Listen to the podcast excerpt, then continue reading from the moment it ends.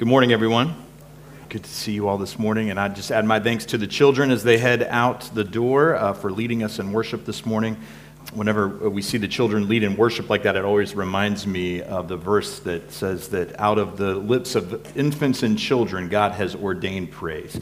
Uh, and then we get to have the children share the gospel story with us about the king who f- came from glory, came from heaven down to earth, and had a normal human birth. That's the, that's the Christmas story right there. So maybe I can just say amen and give the benediction, and we can go home. What do you think? No? Okay. Um, well, we're looking at a passage from Titus this morning, uh, and if you brought your Bibles with you, you can turn there. Uh, we're going to be looking at Titus chapter 2, verses 11 through 14, and reflecting on the idea that grace has appeared. So, if you'd like to follow along in your Bibles, uh, you can hear with me the word of the Lord. For the grace of God has appeared, offering salvation for all people. It teaches us to say no to ungodliness and worldly passions and to live self controlled, upright, and godly lives in this present age, while we wait for the blessed hope, the glorious appearance of our great God and Savior, Jesus Christ, who gave himself for us to redeem us from all wickedness and to purify for himself a people that are his very own, eager to do what is good or zealous for good works. This is the word of the Lord. Thanks be to God. Let's pray. Heavenly Father, we give you thanks, as always, for your word, which you have given to us uh, by your Holy Spirit. And we pray this morning, uh, Lord, that you would open our hearts once again to receive what you have for us today. Lord, would you speak to us this morning? And we ask this in Jesus' name and for his sake. Amen. This time of year, Advent and Christmas, there are certain uh, scripture passages that are popular that, that pop up each year around this time from the end of November through the very beginning of January. They come around regularly. Isaiah is very popular at this time of year. We, we really go back into the Old Testament and pull a lot out of the prophet Isaiah. There's some passages from Jeremiah. Uh, there's certain passages from the Psalms that we look at. Uh, we even get into some of the minor prophets sometimes, Micah and, and Zephaniah, and we get some exposure to them in sermons in December, which is great. These are passages that we call messianic passages because they are these Old Testament passages that look forward to the coming of the Messiah or the Christ into the world and they are prophetic, which means that they are God's word spoken to us through these people that God has chosen, these people who lived before the birth of Jesus Christ. And they tell us about the saving work of God, that what God is going to do on behalf of his people. And so these prophetic words, they look forward in time to their, their fulfillment.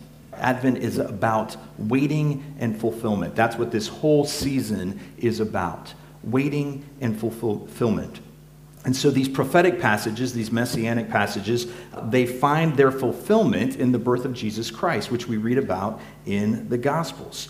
And the Gospels tend to contain most of the other passages that are popular at this time of year because they tell the story of Jesus' birth and all of the events leading up to it. And so when you think about your favorite passages from Advent and Christmas, they tend to come from those prophets or from one of the Gospels, Luke 1 and 2 especially, Matthew chapter 1. We read about the birth of Jesus Christ. And all of these examples are perfectly suited for this time of year, which is why we hear them so regularly, why we come back to them every year in December. And that's a good thing because otherwise we may not actually hear some of these passages. I don't, maybe some of you are reading Micah or Zephaniah on a regular basis. Uh, if you are, I say, keep up the good work. Uh, but a lot of us aren't going to those passages very regularly. And so this is the one time a year that we come to them and we look at them and we talk about what they mean for us. Why do the minor prophets still matter to us? And so it's a good thing that we keep coming back around to these different passages, that we visit them uh, every year or two at Christmas time, so that we can be familiar with God's word from different places in the Bible. Now, the flip side of this is that if we keep coming back to the same passages at this season every year, uh, even if only once a year, then there might be some other passages in Scripture that help us interpret Advent and Christmas that we never get around to. A perfect example was Vince's sermon last week uh, from Genesis chapter 3. We don't tend to turn to Genesis chapter 3 at Christmas time, and yet we have our very first messianic prophecy in all of Scripture right there in Genesis 3 that the offspring of Eve is going to uh, step on the serpent's head and crush the serpent's head, but the serpent is going to bite his heel, right? That points us forward to Jesus Christ and his conquering of sin. And if I'd been a little more on top of it, I would have said we should have had a, a whole uh, series this Advent about uncommon Advent passages. So maybe next year uh, we'll do that. Um, but today's passage, I think, falls into that category as well. This passage from Titus, these verses from Titus that we just read. These aren't verses uh, that I'm that familiar with, I'll just confess, uh, in the first place, and so much less have I associated them with the birth of Jesus Christ. And what we have here is the Apostle Paul uh, speaking. And just to give us a little context, he's writing this brief letter, Titus, uh, to his protege, whose name is Titus. Um, and this is written around 64 AD. The church is, is growing, the gospel is spreading across the Roman Empire. Uh, and it's sort of the second generation of the church, of Christians, right? Uh, and the old leaders are starting to pass away. This is near the end of Paul's life and the Apostle Peter's life. And so they're raising up the next generation of leaders and pastors uh, and church planters to continue to carry the gospel into the Roman Empire so that people might come to know Jesus Christ uh, and the joy of knowing him and the gift of salvation in him. And so Paul is writing this letter to Titus, uh, his protege, but someone he calls his true son in the faith. Uh, so you hear this close relationship that Paul has with him. And Titus is on the island of Crete in the middle of the Mediterranean. Uh, and the, the island of Crete at that time had a bad reputation. And so he's coming into this environment of people who would be hostile to the gospel, who wouldn't necessarily want to hear it or be receptive to it. And so, what do you do if you're a church planter uh, and that's what you're called to? That is where you were called to. And so Paul is writing him this letter to, to instruct him, to say, here are the things that you should do and, and, and be uh, focused on, but also to encourage him. Uh, in what he's doing. Here is the reason that you are there. Here is what God is trying to do through you. And so Paul is writing to him there, and, and we come to this place in Titus. Um, this one and a half page, blink and you miss it book at, at, the end of all of the T books in the New Testament, right? First and Second Thessalonians, First and Second Timothy, Titus, right? And, and it's just very easy to pass by it, but we have this really brief and profound statement in the middle of this book that interprets for us what happened at Christmas what it was that God's people had been waiting for all of these years. The grace of God has appeared that offers salvation to all people. The grace of God has appeared. I love that image uh, that Paul uses there, that the grace of God has appeared. It's visible, that we have seen it, that people have, have actually witnessed the grace of God. Paul is really big on grace. If you read through the New Testament, you pick up on that, and that's not surprising for someone who has been set free by grace. Paul is writing about Jesus' birth as someone who can look back over their life and see just how much God's grace has meant to him. How he was once far from God, but has been brought close. And he wants for other people to experience that same grace that he has experienced. So, what is grace? What is grace? It's one of the, the foundational beliefs that we hold to as Christians. Uh, it is one of uh, the, I think, unique beliefs that we have as Christians that sets what we believe apart from lots of other belief systems and philosophies and religions in the world, this idea of grace. And yet, I think it's also hard for us to explain sometimes. If somebody asked you to define grace for them, what would you say? What would your answer be? You don't have to tell me, just think in your heads. But what would you say? What is grace? How do you describe it? It can be hard to define. It's one of those concepts where it seems that words often fall short. I've heard uh, de- several definitions for it over the years. The most common one, in my experience, has been God's unmerited favor. Grace is God's unmerited favor. Has anybody ever heard that definition of grace before? Yeah, God's unmerited favor. And, and this is a fine definition for grace. It's, it's technically true. It speaks to the fact that, that whatever grace is, it isn't something that we earn, it isn't something that we deserve. It is unmerited. It is unmerited. And it also recognizes God's affections for us, that God favors us meaning his people. So God's unmerited favor. And like I said, it's a fine definition, and, and if you like it, I'm not trying to knock it, but I'll confess for myself, it's always left me wanting a little something more. It, it's almost too technical or, or, too straightforward of a definition or something. It, it's not a description that I would say, uh, as the founder of Methodism, John Wesley says, leaves my heart strangely warmed when I hear that.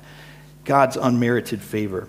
There's some other definitions that we have here uh, that I would share with you that I've heard over time. Um, the New Testament scholar N.T. Wright calls it the generous and powerful love of God, which is directed towards us. The generous and powerful love of God, which is directed towards us. And it's a little bit different spin on that same idea.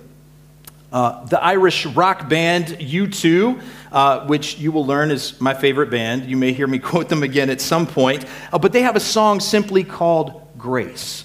And what they say in this song, the repeated refrain is that grace makes beauty of ugly things. Grace makes beauty of ugly things. That's always one that, that has resonated with me that I've really liked. And then a few years ago, I, I heard a sermon uh, preached that, uh, where the preacher was talking about the idea of grace. And it said this that grace means that God looks at our sin as if it never happened. God looks at our sin as if it never happened. That was one that, that stuck with me as well. And the people I was with at the time, the elders from my church who heard it, uh, were really impressed by that definition. As if it never happened. Now, that's not to say that grace just wipes away all of the consequences of our sin, but in terms of our relationship with God, it means that the restoration has been done, it has already been accomplished. That we have been reconciled to God, and we do not have to earn our way back, which is a good thing because we couldn't if we wanted to.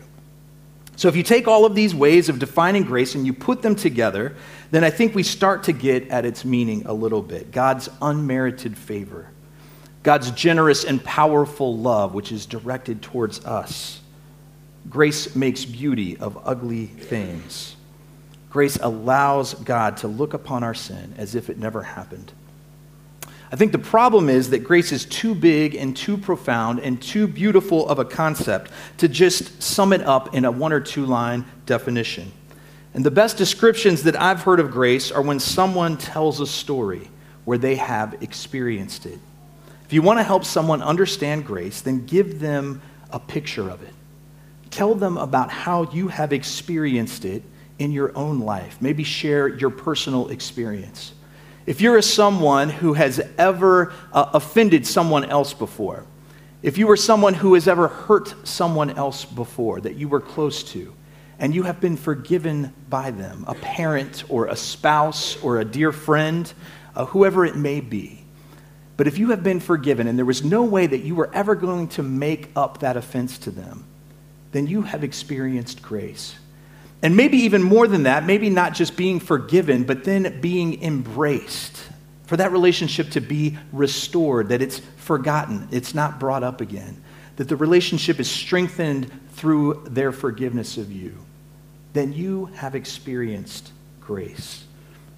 I think this is why the parable of the prodigal son is such a, a powerful uh, story in the New Testament. I think it's why it resonates with so many people because we see this younger son who squandered everything his loving father had given him and went out uh, to do his own thing, ran away, never to return, uh, and yet found himself uh, in the depths of despair and thought, maybe, just maybe, if I return to my father's house, I can serve him there as a servant. At least it would be better than what I'm experiencing here. And yet there his father was, waiting for him, looking for him, and runs to him to greet him, regardless of what that might do to the father's reputation. And puts the ring on the finger and puts the robe around his back and throws a huge party for him, has a big feast for him. This is the picture of grace that we are given in the Gospels. This is what grace looks like. If you want to help someone understand grace, let them see it for themselves. And of course, this is what God did for us by sending his Son, Jesus Christ, into the world. Paul says, The grace of God has appeared. We have seen it, we have experienced it. And this is what we wait for at Advent each year. This is what we celebrate at Christmas time that Jesus Christ came into the world. Jesus Christ came into the world to seek and to save the lost, to save us from our sins, to suffer once the righteous for the unrighteous, to bring us to God. Jesus Christ is the very embodiment of grace. He is grace in the flesh. So, if you want to help someone understand grace, including yourself perhaps, a good place to start is by looking at the life of Jesus Christ his birth, his life and ministry, and of course, his death and his resurrection. This is what grace looks like when it is lived out in the life of a human being. This is why it's so good and important for us as Christians to read through the Gospels so that we can take our time reflecting on the grace of God as we see it through the life of Jesus Christ. This is what all of the Gospels were written for. Because by reading them, we come to know Jesus Christ better. And by knowing Jesus Christ better, we come to understand grace more. We don't get this neat black and white definition of grace in the Bible. There's no formula for it in the Bible. And I think that's because life is not black and white and it's not neat and formulaic, but life is messy.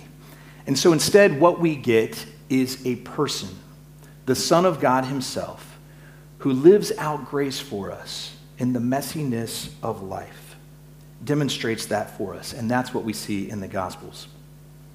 So Paul goes on to say that this grace has appeared, Jesus Christ, offering salvation for all people and training us to say no to ungodliness and worldly passions and to live self controlled, upright, and godly lives in the present age and there's several points that Paul is making here in this statement that are worth exploring. So the first one I think is this sort of the overarching point is when you have received grace, when you have experienced it for yourself, that that should show up in your life in some way.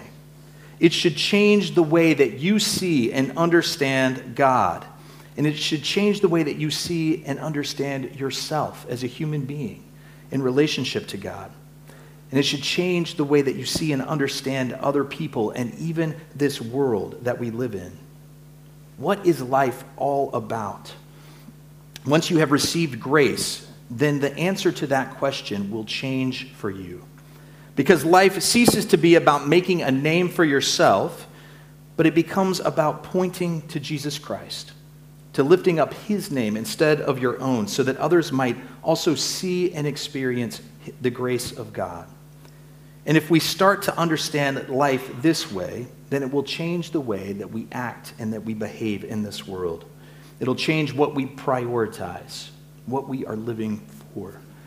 So, this change uh, in the way that we live has two parts to it, according to Paul here. There's sort of a negative piece to it and a positive piece to it. Paul is spelling out repentance for us. So, the first one is this, this negative piece uh, which I don't say negative meaning in a bad way, it means taking something away from our lives, that we subtract something. Uh, Paul wants us to get rid of the harmful things in our lives, what he describes as ungodliness and worldly passions. There's a lot that could be included in these categories. For each of us, there are sinful behaviors that we need to give up. And they can range from pride to anger to greed to lust and everything in between, and many things else as well. These are sins that can get a hold of us and refuse to let us go. but through God's grace, we might be able to leave them behind. And then there are also things for each one of us that, that while maybe not inherently, inherently sinful, not destructive in and of themselves, have become idols for us. And they need to be put in our proper place, in their proper place. These are other ways that we struggle with sin. I've always thought about the fact that the first of the Ten Commandments is, You shall have no other gods before me. And I think that the reason for that is because we all, as human beings, have a tendency to put other things in front of God. If that wasn't our natural human tendency, it wouldn't need to be the first rule, right? Uh, but because we tend to do it, God says, You shall have no other gods before me.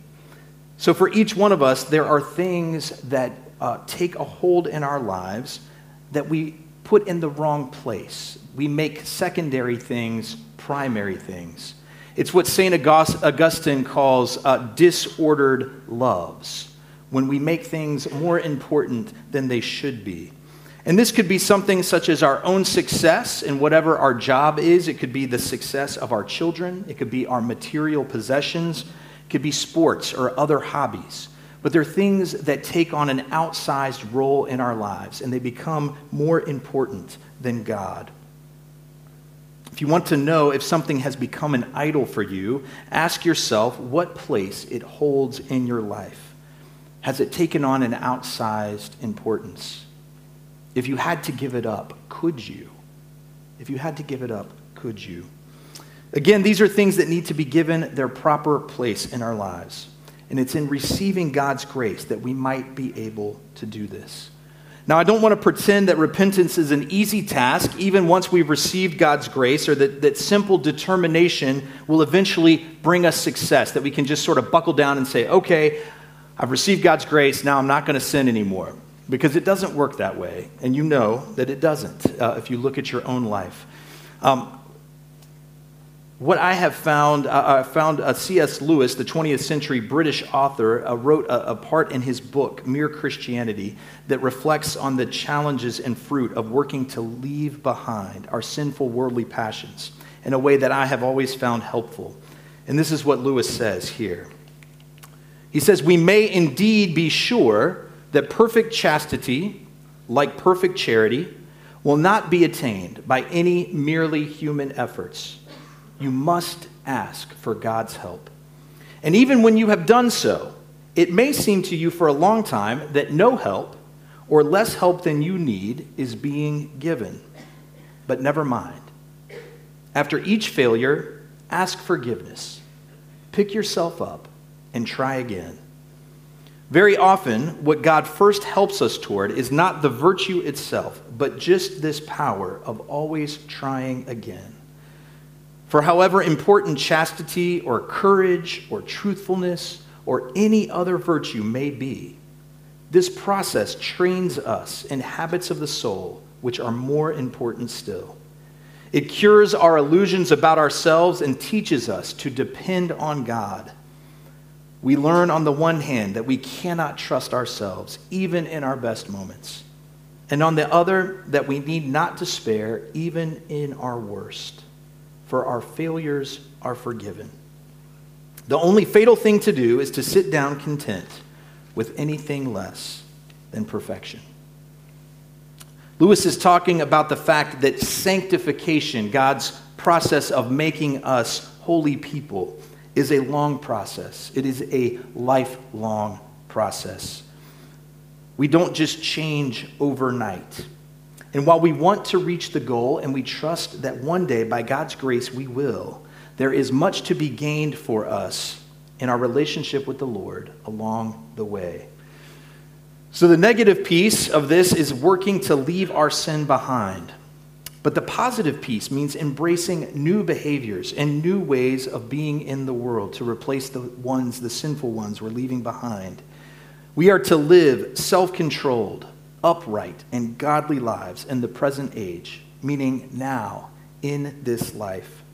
Now, for some of us, those words, uh, self controlled, upright, and godly lives, they bring up images of a stuffy and joyless and uptight Christianity. And we think, boring. I want nothing to do with that. That does not sound like the full life that I want to live. And I'm afraid that that's a way a lot of people outside of the faith see Christians. That being a Christian just means giving up everything in life that makes life fun or worth living. And of course, that is not at all what Paul means here. Christianity is a faith that embraces life, it embraces enjoyment. If the incarnation shows us anything, it's that this life in these bodies matters to God. It matters to God enough that He sent His Son to take on our flesh, to live a life in this body, right? These bodies are, are meant to be enjoyed so that we can have a fullness of life here on this earth. Our lives should be joyful. What Paul is getting at is to say that the God who created this life knows what is best for us and knows what is best for the world. And the rules and the boundaries that he has put in place are for our own benefit. They are for our flourishing in this world. And so to live this way that Paul describes here means living lives that demonstrate grace, the same grace that Christ demonstrated for us. It means to live a life of, of self giving love, where our lives are lived for the glory of God and for the sake of others. It's just like the greatest commandment says you shall love the Lord your God with all your heart and soul and strength and mind, and love your neighbor as yourself. This is what it means to live a life of grace. And so we take on self controlled, godly lives. And that leads to the third point that I want to highlight in Paul's statement, which is that all of this is a part of offering salvation to all people. God wants to offer salvation to all people through Jesus Christ. It's, it's there for everyone who would receive it, for everyone who would repent and put their faith in Jesus Christ. No one is being left out here. God's grace is available to all through Jesus Christ. And this is important because doing good works, being zealous for good works, as our passage says, serves two purposes. One, it's a part of us experiencing God's salvation now in this life. We don't just wait till the life after this one, till Jesus returns, uh, to start to experience the fullness of life that God promises for us. God wants us to start having that fullness even now, today. The way Christ lived is the way that our lives were intended to be lived. And living the way that Christ did is how we experience God's best for us. Grace is what sets us free to live this way because it sets us free from our sin. And it's important not to reverse the order when we talk about grace and good works. Grace always comes first, and good works are always our grateful response to what God has done for us. We have been freed from sin, our lives have been changed, and our actions will reflect that. But we should never fall into the trap of thinking that our good works earn God's grace for us. Because again, grace is a gift that has been freely given. And if you start to think that your good works will lead to God's favor for you, you're going to have two problems. One of two problems. One is you think you do a really good job at it, and you'll start to be self righteous because you realize you're better than everybody else. So that's one pitfall you can have. The other one is that you fall into the depths of despair because you know you're not that good. And you'll start to think that you could never have God's favor. And this is why it's always important to get that order right. Grace always precedes our good works. When grace comes first, we are set free to live in communion with God and at peace with others. And then the section, second function of our good works is our witness. Our witness. Our passage says that God is purifying him for himself a people zealous for good works. And this is what he was doing with Israel in the Old Testament. It's what he's doing now with the church. Our transformed lives are a witness to others of God's grace and his glory. And this witness is for the purpose of offering salvation to all people. As Paul says in 2 Corinthians, it's as though Christ were making his appeal to the world through us. This is what we see happening in the book of Acts. In Acts chapter 2, we see this group of new believers who start meeting together in each other's homes for prayer and for worship, for studying the apostles' teaching, for breaking bread together. And it says that they uh, gave to one another as they had need.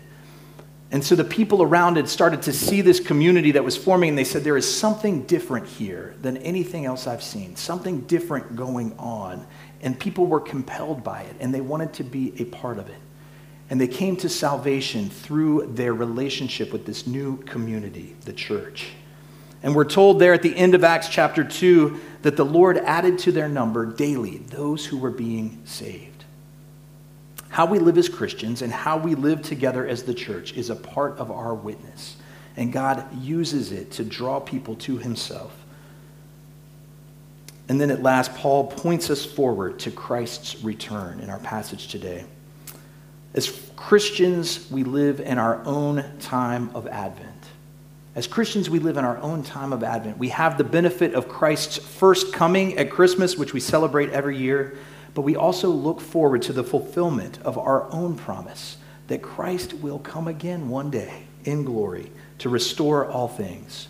And so we live the way that Paul describes here, looking forward to Christ's return, our Savior and our God.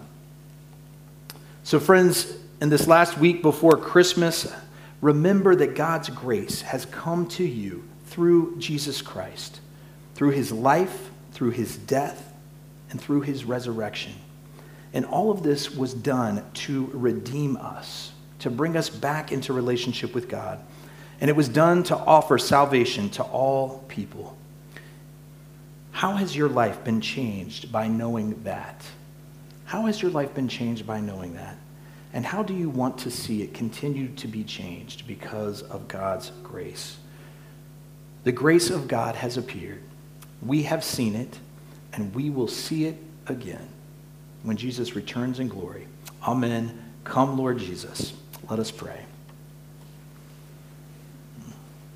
Heavenly Father, we thank you once again that you sent your Son, Jesus Christ, into the world that you did not spare your own son, but you gave him up for us all, so that we might be restored in our relationship with you.